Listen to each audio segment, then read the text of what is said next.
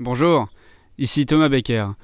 Cela fait maintenant plus de trois semaines que je suis arrivé aux États-Unis et euh, j'ai pris le temps de réfléchir au sujet dont je souhaitais vous parler dans cette euh, série d'épisodes consacrés aux États-Unis. Et je vais commencer par la Cour suprême. Alors non seulement parce qu'elle a été au cœur de l'actualité euh, ces dernières semaines, mais aussi parce que comprendre l'histoire et le fonctionnement de la Cour suprême, c'est tout simplement mieux comprendre la politique aux États-Unis.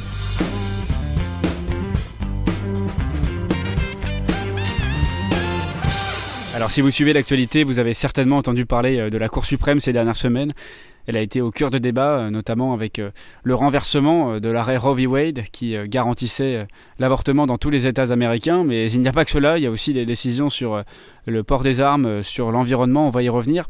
Mais on va surtout essayer de comprendre eh l'histoire et le fonctionnement de cette Cour suprême. Alors cette Cour suprême, est composée de neuf juges qui sont tous nommés par le président, confirmés par le Sénat. Euh, cette course est une exception, une anomalie presque, dans un régime démocratique, parce qu'elle seule peut interpréter la Constitution, elle peut se saisir sur n'importe quel sujet, et surtout, c'est elle qui a toujours le dernier mot.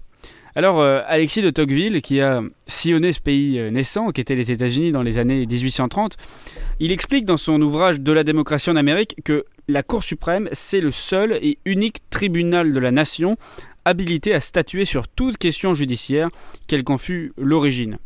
Alors vous comprenez donc que la puissance de la Cour suprême découle de l'étendue de ses pouvoirs judiciaires au niveau fédéral. Alors en plus de pouvoir se saisir euh, sur une infinité de sujets qui peuvent concerner des millions d'individus, bien sûr, si des États sont engagés dans un procès, euh, imaginez la Californie engagée dans, un procès, c'est 50 millions d'habitants, eh bien la Cour, elle est euh, unique, c'est écrit dans la Constitution. Elle n'a aucune concurrence, aucun rival dans l'exercice de l'interprétation de toutes les questions juridiques qui se posent dans le pays. Et donc, vous pouvez l'imaginer, euh, quand elle euh, prend une décision, eh bien, cela va forcément cliver l'opinion de, de nombreuses personnes vont être soit très, très contents, soit très déçus de la décision de la Cour suprême.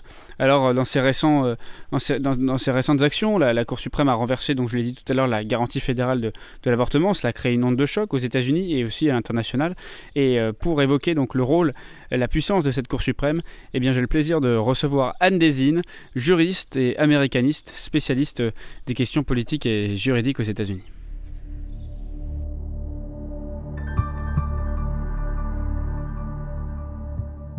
Bonjour Anne Desine, merci beaucoup d'avoir accepté mon invitation dans cet épisode. Bonjour. Alors, euh, la Cour suprême aux États-Unis, c'est euh, vraiment l'incarnation du pouvoir euh, judiciaire. Et ce pouvoir, la Cour, elle l'exerce bah, au même titre que le président exerce le pouvoir exécutif, au même titre que les parlementaires, c'est-à-dire donc les sénateurs et les représentants d'État exercent le pouvoir législatif. Alors, est-ce que vous pouvez nous expliquer en quoi justement la place de la Cour suprême, elle est prédominante dans les rapports de force politique aux États-Unis? Alors les deux mots-clés, le premier, vous l'avez mentionné, c'est pouvoir, pouvoir judiciaire. En France, nous n'avons pas de pouvoir judiciaire, nous avons une autorité judiciaire, ce qui est très très différent. Euh, et l'indépendance de cette autorité judiciaire est à la charge du président, ce qui étonne toujours beaucoup nos amis américains. C'est un pouvoir judiciaire qui est co-equal, c'est-à-dire l'égal des autres. Et en fait, il est devenu beaucoup plus que cela parce que, à l'origine, c'était une Cour suprême, c'est-à-dire qu'elle elle rendait les décisions en dernier ressort, à la fois sur les décisions des juridictions fédérales, mais aussi les décisions rendues par tous les systèmes judiciaires des 50 États. Mais ensuite, elle s'est attribué des pouvoirs, et en particulier en 1803, dans une fameuse affaire, Marbury versus Madison, la Cour a décidé que c'était elle qui était la gardienne de la Constitution et que donc elle pouvait dire si une loi du Congrès était contraire à la Constitution ou si un acte du président était contraire à la Constitution. C'est-à-dire qu'en fait, la Cour suprême, c'est à la fois la Cour de cassation, le Conseil d'État, le Conseil constitutionnel, plus les deux cours européennes, la Cour de justice et la Cour européenne des droits de l'homme. Donc ça fait beaucoup pour la même. Et c'est assez intéressant effectivement de, voir cette différence qu'il y a aussi avec la France, comme vous avez pu le dire. Alors, euh, dans la Cour euh, suprême, il y a des juges, évidemment, et ces juges, ils sont nommés par le président, ils sont ensuite euh, confirmés par le Sénat.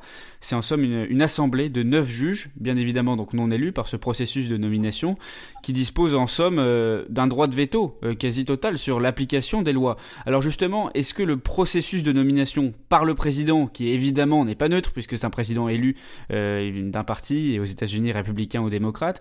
Est-ce que ce processus de nomination, selon vous, il va, il va venir accentuer le caractère partisan de la Cour suprême? Parce qu'on observe depuis maintenant plusieurs années que la plupart des juges sont assez concernés par l'activisme judiciaire, justement.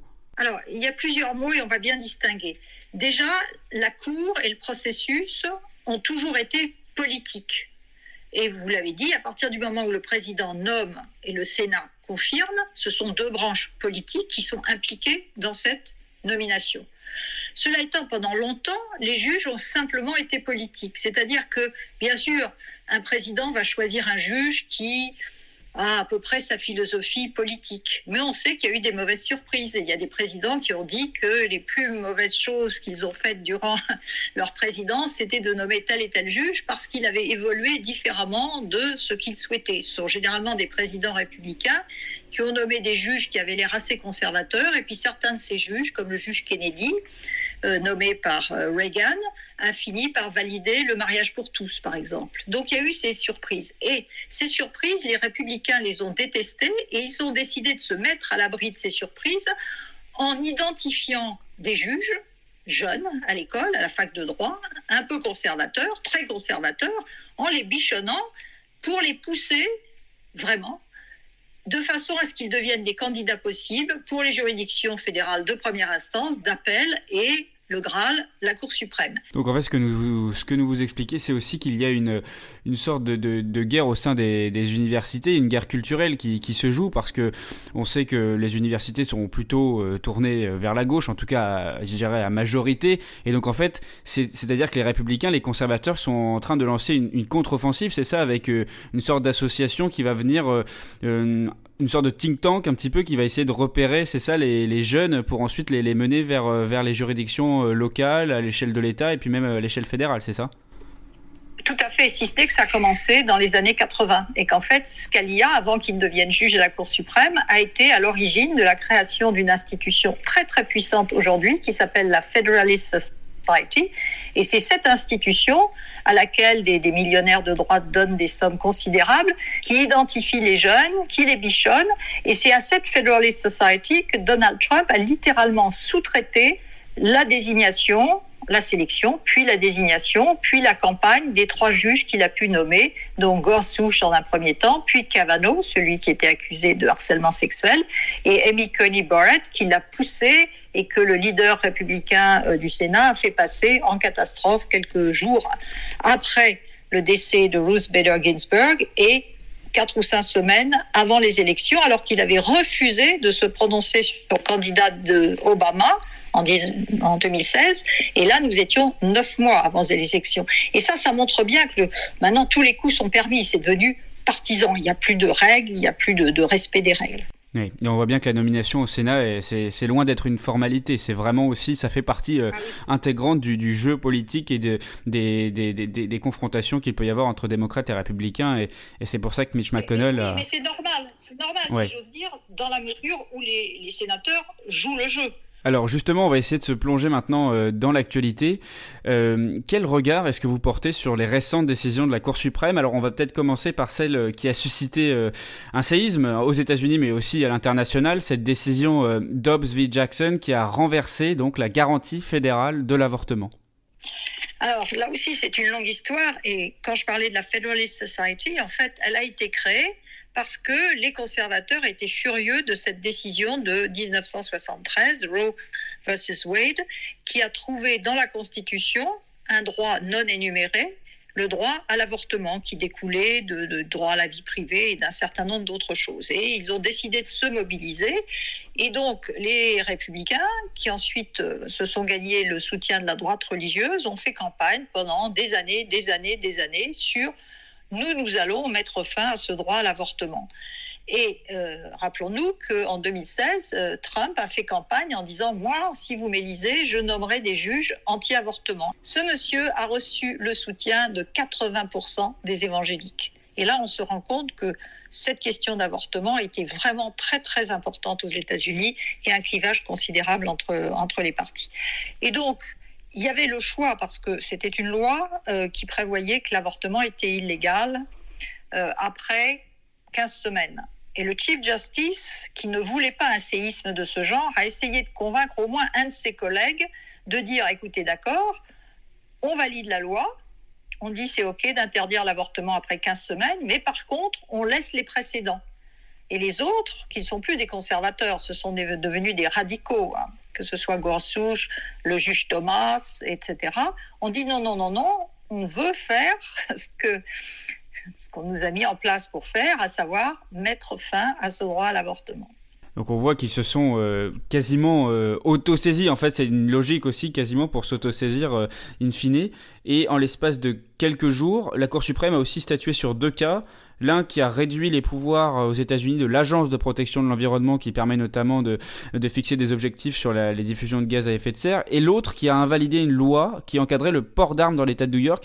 Est-ce qu'on peut qualifier ce qui est en train de se passer d'une révolution conservatrice par le biais de la Cour suprême? Oui, une révolution radicale. Je répète, ce n'est plus du conservatisme, parce que par exemple, le conservatisme a dit que les juges doivent faire preuve de judicial restraint, de modération judiciaire. Or là, il, il statue plus loin qu'il n'est nécessaire. Alors l'histoire de l'environnement, ça c'est très très grave parce que ces juges, ils sont aussi anti-régulation. Donc les présidents démocrates, ils réussissent à faire des petites bricoles grâce aux agences à pouvoir réglementaire. Exemple, EPA, l'Agence de protection de l'environnement. Donc, ces républicains se sont dit, eh ben, on va limiter les pouvoirs. ils ont inventé une petite doctrine, enfin, il y a deux doctrines un peu compliquées qui reviennent à dire que les agences ne peuvent prendre des décrets qu'à portée limitée euh, si c'est à portée plus large, il faut qu'il y ait une loi du Congrès qui leur dise à ces agences spécifiquement, vous avez le droit de faire telle et telle chose. Là, les nouveaux juges ont décidé qu'ils étaient bien plus compétents en matière de climat que les gens de l'Agence de protection de l'environnement. En matière de port d'armes, là aussi, ces juges, ils ont été nommés parce qu'ils sont pour un port d'armes absolutiste, un port d'armes individuel. Et ce qui a été fait à New York va encore rendre plus facile les tueries. Et c'est là où on voit dans ce que, vous nous dites que, en fait, malgré la, victoire euh, à la présidentielle de Joe Biden, on a l'impression que ceux qui engrangent le plus de victoires politiques sont les, les républicains depuis, euh, depuis 2020. Euh, en tout cas, je voulais qu'on revienne ensemble sur euh, euh, l'évolution du clivage au sein de la Cour suprême, parce que vous avez commencé justement à en parler, ce clivage entre les originalistes, donc ceux qui en fait fondent leur raisonnement sur le sens originel de la Constitution, et les autres, les tenants de la doctrine de la Constitution vivante, c'est notamment ceux qui ont dominé au sein de la Cour suprême lors des décisions qualifiées de progressistes comme la fin de la ségrégation raciale dans les écoles. Est-ce qu'on peut dire aujourd'hui que les originalistes tiennent d'une main de fer la Cour suprême, même si j'ai une petite idée sur votre réponse les originalistes ont, un petit peu euh, dérivé, n'est-ce pas? Oui, alors effectivement, on peut dire qu'il y a six originalistes et trois malheureux tenants de la Constitution vivante. Euh, ce qui est quand même assez logique parce qu'il est clair que cette Constitution qui a été écrite à peu près il y a 250 ans, en termes très très généraux, euh, quand d'ailleurs les femmes n'avaient pas de droit, les noirs n'avaient pas de droit, etc. C'est pas aberrant quand même que quelque part on la fasse évoluer, mais ce n'est pas ce que pensent les originalistes. Ils vont défendre mordicus la doctrine originaliste, mais ce qui est frappant, c'est que en fait, euh, parfois ils tordent cette doctrine pour aboutir à des résultats politiques. C'est-à-dire qu'à la limite, ils n'ont même plus besoin d'être originalistes parce que ils regardent le dossier, mais eux, ils regardent surtout le résultat. Le résultat, c'est on veut en finir avec l'avortement, on veut en finir avec la régulation, on veut un port d'armes illimité. Ce qui est frappant lorsqu'on lit des décisions, elles font 200 pages chacune, c'est qu'elles sont de plus en plus, alors non seulement pas très bien rédigées, mais surtout elles n'ont plus de réelle base juridique. Si on compare euh, des décisions conservatrices, il y en avait déjà, le Chief Justice a écrit des décisions très conservatrices, ben, il y a encore dix ans, elles étaient fondées juridiquement, elles étaient bien motivées, c'était des bonnes décisions. On pouvait ne pas les aimer, mais c'était un bon produit juridique. Maintenant, c'est presque honteux la façon dont ils tordent les règles pour aboutir à un résultat. Tant qu'ils ont cette majorité de 6, ils vont démanteler, démanteler, démanteler, en particulier le droit de vote aussi. Ça, euh, c'est pour la saison prochaine, si j'ose dire. ouais. Euh, vous, vous, mentionniez tout à l'heure l'ancien juge Antonin Scalia. Je voulais justement vous faire euh, réagir par rapport à une, une déclaration qu'il avait eue. Il déclarait que quand le juge se fait législateur, la vie et la liberté sont menacées. Et quand on voit ce que maintenant les conservateurs euh, pratiquent à la, Cour suprême, et ce que vous nous expliquez depuis tout à l'heure, on, sent qu'il y a eu effectivement une sorte de dérive. Est-ce que le, mandat de, Donald Trump est passé par là en quelque sorte? Ah oui, voilà, c'est vrai que Scalia, qui était un homme très sympathique par ailleurs, qui aimait l'opéra et qui s'entendait bien avec l'icône de la gauche, donc Ruth Bader Ginsburg, c'était un conservateur. Et lui disait, euh, si, on se met à légiférer, bah, on n'est plus des juges, on devient des législateurs. Alors pour être tout à fait honnête, ça l'arrangeait parce que euh, comme la Cour était dominée par la gauche, il n'avait pas envie que les juges de gauche ne légifèrent trop légifère entre guillemets. Il appelait ça legislate from the bench, donc légiférer à partir de, la cour. Mais il y avait quand même une, une certaine honnêteté intellectuelle. Et c'est la raison pour laquelle il préférait que ce soit les agences euh, qui édictent des règles plutôt que des juges non compétents dans des matières techniques. Euh, là, euh, nous sommes dans, dans, un nouveau monde où ce sont des idéologues qui ont été nommés parce que ce sont des idéologues et qui n'entendent absolument pas la voix de la prudence qui essaie de souffler le, Chief Justice. Parce que la Cour suprême, elle est très puissante. Mais s'il n'y a pas derrière le pouvoir exécutif qui fait exécuter et les gens qui obéissent à ses décisions, elle n'a aucun pouvoir. Et c'est toute la question de la légitimité de la Cour. Et le chief est très conscient qu'avec ces décisions qui vont à l'encontre de la majorité, y compris des républicains sur l'avortement, il y a quand même 66% des, républicains qui veulent un certain droit à l'avortement en cas de viol, d'inceste, danger pour la mère, etc. Même chose pour le port d'armes, la majorité, y compris des gens qui sont à la NRA, donc au lobby des armes, disent c'est normal qu'on régule. Et dans les décisions antérieures, là encore, Scalia et d'autres ont dit le fait qu'il y ait un droit au port d'armes, ça n'interdit pas des réglementations. Et là, ces, juges radicaux jettent tout par la fenêtre et le chief, le président de la Cour, est conscient que ça nuit terriblement à la légitimité de la Cour. Donc il vient, là pour le moment, alors qu'elle avait il y a encore 30 ans des taux du genre 75% d'opinion favorable, là elle est à 25. C'est presque aussi bas que le Congrès. C'est grave, ça veut dire qu'il y un moment où une décision ne sera peut-être pas respectée. Je donne un exemple. En 2000, il y a eu la décision Bush versus Gore, qui a donné la présidence à Bush de façon extrêmement spécieuse. Quand j'en parlais avec le juge Breyer, celui qui prend sa retraite, qui va être remplacé par la première femme juge noire, le juge Breyer me disait, vous savez Anne, ce qui est fantastique aux États-Unis, c'est qu'il y a le respect de la primauté du droit, le respect des décisions de la Cour, et la passation de pouvoir pacifique. C'est-à-dire même ceux qui ne sont pas d'accord avec la décision, et ils n'étaient pas d'accord avec la décision, on l'accepte au niveau de la Cour et l'accepte dans le pays. Et c'est ça qui a changé. C'est ça qui a changé avec Donald Trump.